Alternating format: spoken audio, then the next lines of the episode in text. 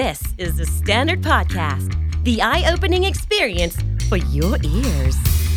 สวัสดีครับ ผมบิ๊กบุญ และคุณกำลังฟังคำนี้ดีพอดแคสต์ สะสมสับการวลนิดภาษาอังกฤษแข็งแรง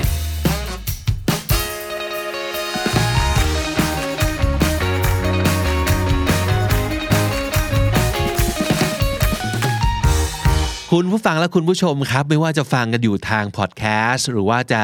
ดูกันอยู่ทาง YouTube นะครับ อยากจะฝากบอกว่า ตอนนี้เรามีโครงการฝึกน้องๆ หน้าใหม่เสียงใหม่ เพื่อให้เป็นเลือดใหม่กำลัง กองทัพของเราใหม่นะครับ ในอนาคตของ KND Studio จะมีโฮสต์ใหม่ จะมีพิธีกรใหม่ ซึ่งมาเสริมให้ช่องของเรานั้นแข็งแรงขึ้นนะครับ ในช่วงนี้เรากำลังฝึกน้องๆ อยู่มากมายหลายคน มี 7 คนซึ่งเป็นเทรนนีในโครงการ KND Talents ซึ่งที่สุดแล้วนะครับ ทั้ง 7 คนนี้จะเหลือ 1 หรือ 2 คนเท่านั้นที่จะเดบิวต์กลายเป็น host คนใหม่จริง ๆ ของช่องคำนี้ดีนะครับ ช่วยติดตามให้กำลังใจทุกคนไปด้วยกันนะครับ วันนี้เราจะส่งน้องที่เป็น trainee หนึ่งคน จับคู่ไปกับน้องที่เป็น intern อีกหนึ่งคนนะครับ คือน้องฝึกงานนะครับ ส่งไปทำอะไร ส่งไปทำภารกิจ นั่นก็คือไปดูหนังรอบสื่อมวลชน ภาพยนตร์เรื่องหนึ่งนะครับ แล้วก็ให้กลับมาเพื่อทำวิดีโอเกี่ยวกับภาพยนตร์ที่ไปดู อันนี้ผมว่าเป็นโจทย์ที่ค่อนข้าง ท้าทายเลยทีเดียวนะครับ นอกเหนือจากเราจะไปดูเพื่อเอาความสนุกสนานแล้วเนี่ยเราต้องไปเก็บสิ่งที่น่าสนใจ มาเล่าให้คุณผู้ฟังคุณผู้ชมของช่อง KND ได้ มีความรู้สึกหนึ่งคืออยากไปดูหนังเรื่องนี้จังเลย หรือว่าสองคนที่ดูแล้ว ก็มาพูดคุยหรือว่ามาเก็บสิ่งที่น่าสนใจจากหนังเรื่องนี้กัน ซึ่งในที่นี้ไม่ว่าจะเป็นไอเดียไม่ว่าจะเป็นศัพท์สำนวน ทั้งสองคนนี้ก็ไปเอามาฝากเรา ไปดูสิครับว่าทั้งสองคนนี้ได้อะไรมาจากการดูหนังรอบสื่อมวลชนของภาพยนตร์เรื่อง Lightyear บ้างครับ To infinity and beyond สวัสดีค่ะคำนี้ดี episode นี้อยู่กับฝนนะคะ แต่ว่าวันนี้ฝนไม่ได้มาคนเดียวเนาะ Hi there สวัสดีค่ะป๊อปอาย KND Intern Gen 7ค่ะ พวกเราเปิดมาด้วย quote ขนาดนี้แล้วนะคะ แล้วก็แถมวันนี้ยังแต่งตัวมาในธีมสีนี้อีก แน่นอนว่าวันนี้เราจะมาพูดเรื่องอื่นไปไม่ได้เลย นอกจากภาพยนตร์แอนิเมชันเรื่องล่าสุด จากค่าย Disney and Pixar อย่างเรื่อง Lightyear ค่ะ Lightyear is a spin off about the character Buzz Lightyear from the Toy Story franchise. So, P-Pop, I'm gonna have to ask you a question. Were you confused about these two versions? Well, actually, not at all, because if you watch the trailer, there would be this one statement saying, In 1995, Andy got a toy from his favorite movie. This is that movie ก็คือตัว Buzz Lightyear ที่เป็นของเล่นในเรื่อง Toy Story อะค่ะ มาจากเรื่องนี้เลย คือได้รับแรงบันดาลใจมาจากเรื่อง Lightyear ที่เราไปดูกันมาเลยค่ะ so that pretty cleared things up, doesn't it? Yes. Anyways, are you a big fan of the Toy Story franchise yourself? Well, definitely, because I consider myself a very imaginative person. I love watching animation, and mm. I think I really like the nostalgic vibe Toy Story movies always give us. It's like these movies can take us back in time when we were still little kids. How about you, น้องฝน Well, I'm quite the opposite, to be honest. I'm not a big fan of Toy Story because I haven't watched like all of the sequels yet. Are you serious? yes. Where have you been? Let me explain first. Toy เพิ่งลงนะคะก็คือ I like it I just didn't grow up with it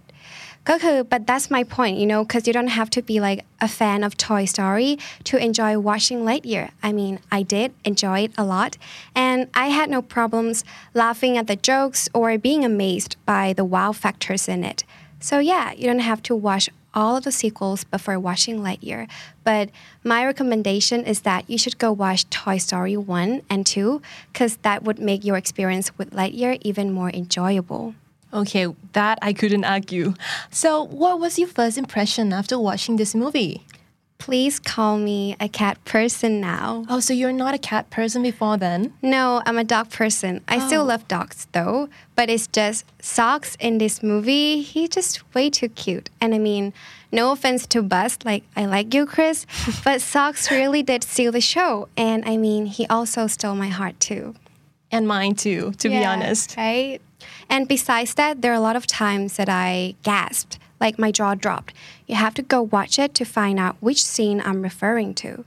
Now, what about you? What are your impressions? Um, I think because I am a fan of Toy Story, I really like that in Lightyear we get to see Buzz as a real person, and by that I mean we get to see more of his personalities, the way he interact with real human, and I really like, you know, how Buzz character developed throughout the movie. And I think just like you said, I love movie with plot twists. hold on I know you've got to stop me there before I start spoil everything. But I think overall this movie is a total blast. It's very entertaining ก็คือหนังเรื่องนี้นะคะ เป็นอีกเรื่องหนึ่งที่ดูแล้วสนุกมากๆค่ะ แต่ว่านอกจากความสนุกและความบันเทิงที่เราได้รับนะคะ ก็ตามสไตล์ดิสนีย์และพิกซาเลยเนาะคือ หนังเขาจะต้องมีการใส่ key message หรือว่าข้อคิดบางอย่างนะคะ ลงไปในหนัง ให้คนที่เข้าไปดูเนี่ยหลังจากดูแล้วมีอะไรได้ขบคิดตามอย่างแน่นอน อย่างเช่นเรื่องนี้ค่ะ ก็มี key message ที่น่าสนใจมาก ๆ เลยใช่ไหมคะฝน ใช่ค่ะ คือประโยคหนึ่งที่เราจะได้ยินจากเทรลเลอร์นะคะ ก็คือเขาพูดว่า finish the mission no matter the cost you'll never quit ขอเล่าก่อนว่าเรื่องของเรื่องคือ ทุกคนเนี่ยติดอยู่บนดาวดวงใหม่ ทีนี้บัสก็เลยต้องเป็นเหมือนกับผู้นำภารกิจในการพาทุกคนกลับบ้านนั่นเอง นั่นก็เลยเป็นเหตุผลที่ทำไมเขาต้องพยายามแล้วพยายามเล่า แล้วก็เป็นเหตุผลที่ทำไมเขาถึงพูดประโยคอย่างว่านั่นเองค่ะ ซึ่งมันเป็นประโยคที่ค่อนข้างเด็ดขาดเนาะแล้วก็น่าสนใจมากๆ เลยเกิดเป็นหัวข้อในวันนี้นั่นเองนะคะ so this line got us thinking right because quitting seemed to be like a wrong move a bad idea in general right Yeah, because normally we would hear phrases like where there's a will, there's a way, or like keep calm and carry on คือเรามักจะได้ยินสำนวนที่บอกเราว่า ไม่ว่าเราจะเจออุปสรรคอะไรก็ตาม เราจะต้องมุ่งหน้าทำต่อไปจนกว่าเราจะบรรลุเป้าหมายค่ะ แต่ว่าในความเป็นจริง มันควรจะเป็นแบบนั้นตลอดเลยหรือเปล่า Exactly. So, what if we know when to quit? Can that lead to something better? So, on today's episode, we'll tell you the five signs it's time to quit. ก่อนจะเริ่มนะคะ EP นี้ทุกข้อเกี่ยวโยงกับหนังทุกข้อเลย แต่ว่าพวกเราจะไม่สปอยนะคะ ดังนั้นทุกคนดูได้ แต่ฝนคิดว่าถ้าใครอยากจะมีความแบบว่าอ่าตรงนี้มาจากฉากนี้แน่เลย การไปดูหนังก็อาจจะทำให้รับชม EP นี้อย่างมีอรรถรสมากยิ่งขึ้นก็ได้นะคะ ข้อแรกนะคะ you're trying that's great but at what cost คือการพยายามเนี่ยเป็นเรื่องดี แต่คุณเคยหยุดแล้วก็ลองสังเกตดูหรือเปล่าว่า ที่ผ่านมาได้สูญเสียอะไรไปบ้าง ในเทรลเลอร์นะคะบัสจะพูดว่า but says no matter the cost you'll never quit but right now we're trying to tell you that quitting because you cannot deal with the cost that you have to pay or things that you have to lose might be a better option here เพราะว่าทุกอย่างเนี่ยมีราคาที่ต้องจ่ายเนอะยกตัวอย่างเช่น you might earn money at the expense of your time with your loved ones คำว่า at the expense of ก็คือต้องแลกมาด้วยอะไรนั่นเองค่ะ You know what? Actually, this idea reminds me of the word opportunity cost หรือว่าในภาษาไทยนะคะ เรียกว่าค่าเสียโอกาสค่ะ because sometimes we've got to ask ourselves is it really worth it to trade what you already have with what you want ซึ่งเอาเข้าจริงมันก็แอบยากเหมือนกันนะคะ เพราะว่ามันจะเป็น feeling เหมือนกับว่าเออพยายามมาถึงตรงนี้แล้วอะจะให้เลิกตอนนี้จริงดิค่ะซึ่งมันก็ไม่แปลกนะ จริง ๆ มันสามารถอธิบายได้ด้วย fallacy อย่างหนึ่งนะคะ fallacy ก็คือการให้เหตุผลที่ไม่สมเหตุสมผลนั่นเองค่ะ ซึ่งเราจะเรียกสิ่งนี้ว่า a sunk cost fallacy หรือแปลเป็นไทยก็คือต้นทุนจมนั่นเอง แปลไทยเป็นไทยอีกทีนะคะ ก็คือเวลาที่เรารู้สึกเสียดายกับอะไรที่ต้องเสียไปเกินกว่า จะเลิกทำสิ่งสิ่งนั้น หรือหันไปหาทางเลือกอื่นนั่นเอง แต่ทีนี้มันก็จะมีความน่ากลัวของการคิดแบบนี้อยู่บ้างนะคะ The dangerous thing about this kind of thought is that sometimes it makes us stay in things that we might be better off leaving คือการเดินจากลาหรือการเลิกทำอาจจะเป็นทางเลือกที่ดีกว่า จริง ๆ ก็ได้ แค่มันอาจจะยากนิดนึงตอนโมเมนต์ตัดใจนั่นเองค่ะ Number two, when there is no progress. I think in life, no matter what you do, it's really important that you keep track of your progress. Because sometimes, if you feel like you already gave it 110%, but you still stay in the same place, maybe that's the sign to quit. ก็คือเวลาที่เราพยายามทำอะไรบางอย่างนะคะ แล้วเราก็พยายามทำแบบนั้นวนอยู่ที่เดิม แต่ว่าผลลัพธ์ที่ออกมาเนี่ยมันไม่ได้มีอะไรเปลี่ยนแปลงไปเลยอะค่ะ มันอาจจะต้องถึงเวลาที่เราถามตัวเองหรือเปล่าว่า เอ๊ะ หรือว่าเราควรพอแค่นี้ like from the trailer you can see that Buzz has been working on his mission to launch the spaceship for like over and over again Right. for a really long time right มันเหมือนกับในชีวิตจริงเลยค่ะ เวลาที่เราพยายามจะทำอะไรบางอย่างเนี่ย เราก็มักจะพยายามทำแบบนั้นแบบเดิมซ้ำๆไปเรื่อยๆ จนกว่าเป้าหมายจะบรรลุใช่ไหมคะ แต่ว่าสิ่งที่สำคัญนะคะ เราต้องอย่าลืมสำรวจความคืบหน้าของสิ่งที่เรากำลังทำอยู่ค่ะ เพราะว่าถ้าไม่มีอะไรเปลี่ยนแปลง มันอาจจะต้องเป็นเราที่หาวิธีที่เปลี่ยนไปค่ะ so น้องฝน do you have any kind of you know experiences when you feel like you already gave it all but still there's no sign of progress Yes, it's about how I memorize vocabularies. So I used to have like a certain way to do that. For example, abandon desert แปลว่าละทิ้งแต่ทีเนี้ยเราเห็นแล้วว่า มันก็จำได้นะคะ แต่ว่ามันไม่ได้จำได้ขึ้นใจเท่าไหร่ ก็เลยลองเปลี่ยนวิธีดูค่ะ ทีนี้ฝนลองเป็นการเล่าเรื่องเหมือนกับพูดคนเดียว เราก็สโคปมาเลยว่าจะใช้คำศัพท์กลุ่มนี้ ทีเนี้ยมันจำได้จริงๆแล้วเพราะเหมือนกับว่าถ้าเราเล่าเล่าๆอยู่แล้วลืมก็ไปเสิร์ชดิกทันทีเลย ประกอบกับการที่ว่าคำศัพท์พวกเนี้ยมันเป็นส่วนหนึ่งของเรื่องเล่าที่เราได้เปล่งเสียงออกมาจริง ๆ ก็เลยจำได้ขึ้นใจแล้วค่ะ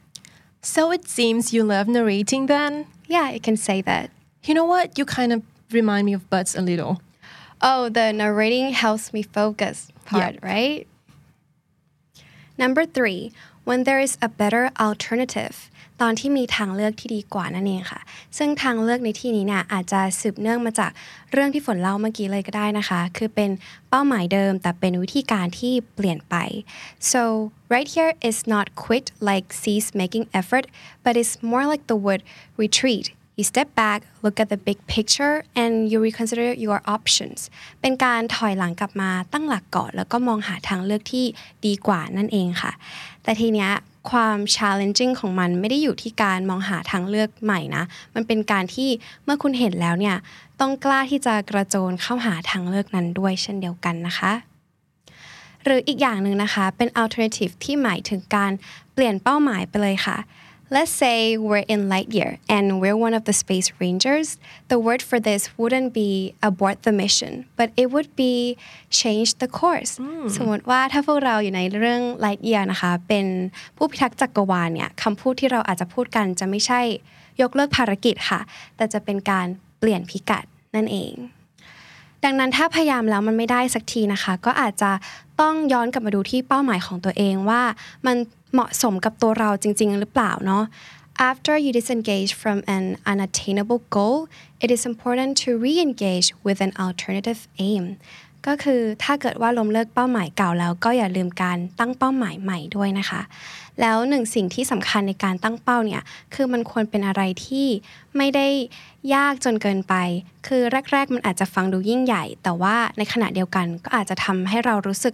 ท้อตั้งแต่ยังไม่เริ่มก็ได้นะคะ ดังนั้นควรไม่ยากเกินไม่ง่ายเกิน แต่ว่ายังมีความ challenging อยู่ในตัวนั่นเองค่ะ this one actually you know personally I find this one really relatable Really? How so? Because I, in my wildest dreams, always wanted to run a marathon. Wow. I haven't done one though, uh-huh, uh-huh. but back when I was still studying, I think I always had these thoughts of like wanting to run a marathon, but because I was so busy with studying, I didn't have time to like, you know, practice or to mm. do some trainings. Because you know, if you want to run a marathon, it's really important that you are very disciplined with yourself. right And so what I did was make my goal more achievable by joining a virtual race instead. what is that So, a virtual race is basically a race where you can pick your own distance, you can go at your pace, you can run in any location you like, whether it's on a treadmill or outdoor. Um, and I think it just make it easier for me to like, you know, because I didn't have time for training at all. And most importantly, if um, most virtual race will allow you to complete the race within like a few days or up to a month. Let's say if you're running for 30 kilometers, you don't have to run at once. You can run three kilometers a day for 10 days, and that's how you complete the race. And I know that a marathon and a virtual race are two different things, but at the end, I still get my medal. and it just makes me feel like, although my goal was smaller, but at least it's achievable. Yeah, that's so great because at the end of the day, you can proudly say mission accomplished, right? Exactly. That's the whole point ดังนั้นข้อนี้นะคะเป็นการมองคำว่า quit หรือ give up ในอีกแง่มุมหนึ่งค่ะ ไม่ใช่การเลิกไปเลย แต่เป็นการปรับเปลี่ยนอะไรบางอย่างนั่นเองค่ะ Number four, when the only reason you haven't quit already is because you are worried of what other people will think. ก็เหมือนกับในตัวอย่างเลยนะคะ ส่วนหนึ่งที่เราเห็นว่าบัสเขาพยายามจะ finish the mission เนี่ย ก็เป็นเพราะว่ามีคนรอบๆตัวค่ะ ฝากความหวังไว้ที่เขา แล้วบางทีค่ะ การที่เราโดนฝากความหวังไว้มากๆ เนี่ย มันทำให้ตัวเรานะคะ คิดว่าคุณค่าของเราขึ้นอยู่กับการได้รับ validation หรือว่าการยอมรับจากคนอื่น ซึ่ง บางทีการคิดแบบเนี้ยค่ะ มันก็แอบ toxic เหมือนกันเนาะหนูว่าไม่แอบ toxic เลย ใช่ไหมคะใช่แต่ว่าในขณะเดียวกันนะคะ เราก็เข้าใจนะว่าทำไมบางคนถึงคิดแบบนั้น For example, but he might be traumatized by something that he did, and it just makes him want to finish the mission even more because now everybody has high hopes for him. So I think this point it's really understandable why he did what he did. But is it mentally healthy though to keep trying just because you want to get rid of the guilt? หรือว่าบางทีมันอาจจะดีกว่าหรือเปล่าคะ ถ้าเราเลิกทำบางอย่าง เพราะว่าคนอื่นฝากความหวังไว้กับเรา Because when you stop seeking validations from others and start giving it to yourself, that's when you get to redefine your own self-worth. Exactly. So the question that you should be asking yourself is what am I trying to prove and who am I trying to impress เพราะว่าเป้าหมายของเราเนี่ยก็ควรเป็นของเราจริง ๆนะคะ ไม่ใช่แค่ความหวังที่คนอื่นฝากไว้นั่นเอง And the last one, when giving up makes you feel a lot better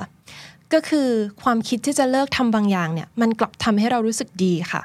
แต่ว่าข้อนี้ต้องขอ disclaimer ไว้ก่อนเลยเนาะใช่ค่ะว่ามันจะมีเส้นบางๆกั้นอยู่ค่ะ ระหว่างการที่เราแค่ขี้เกียจเลยเลิกทำบางอย่าง กับการที่เรารู้สึกว่าโอเค เราพยายามมาประมาณหนึ่งแล้ว แต่ว่ายังไม่ได้เห็นผลลัพธ์สักที ในขณะเดียวกันเนี่ยความคิดที่จะเลิกทำมันกลับทำให้เรารู้สึกดีรู้สึก relieved รู้สึกโล่งอะค่ะ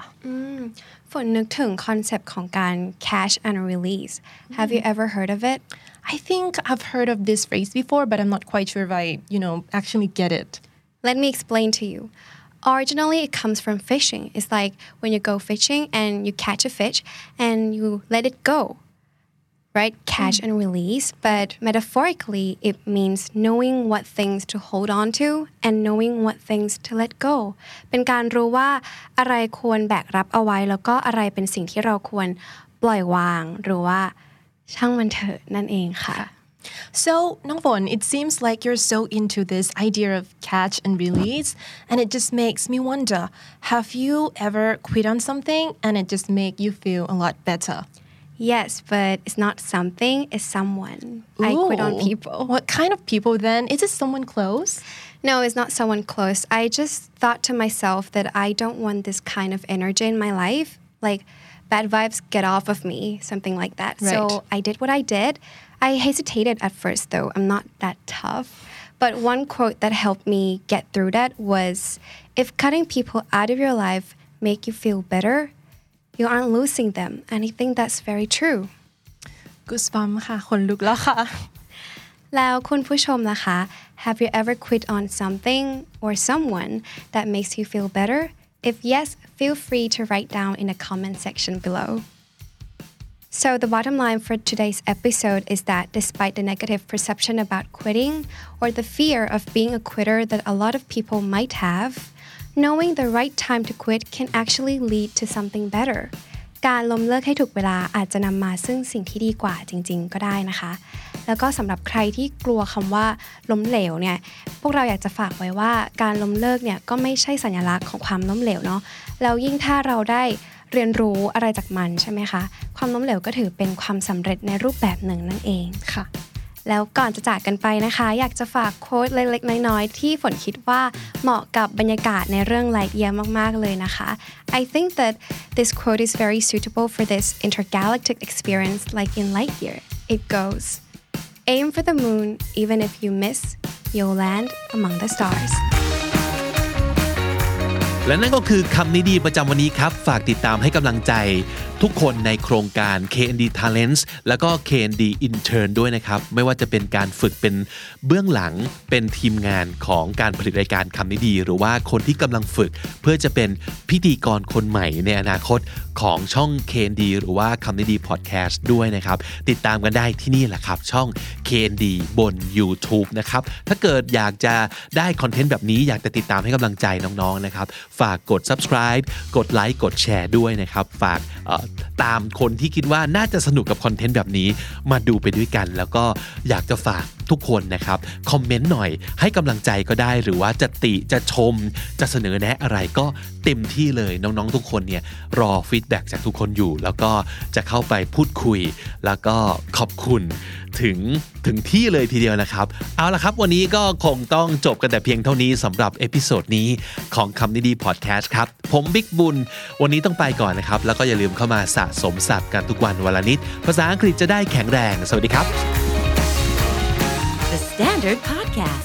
eye opening for your ears.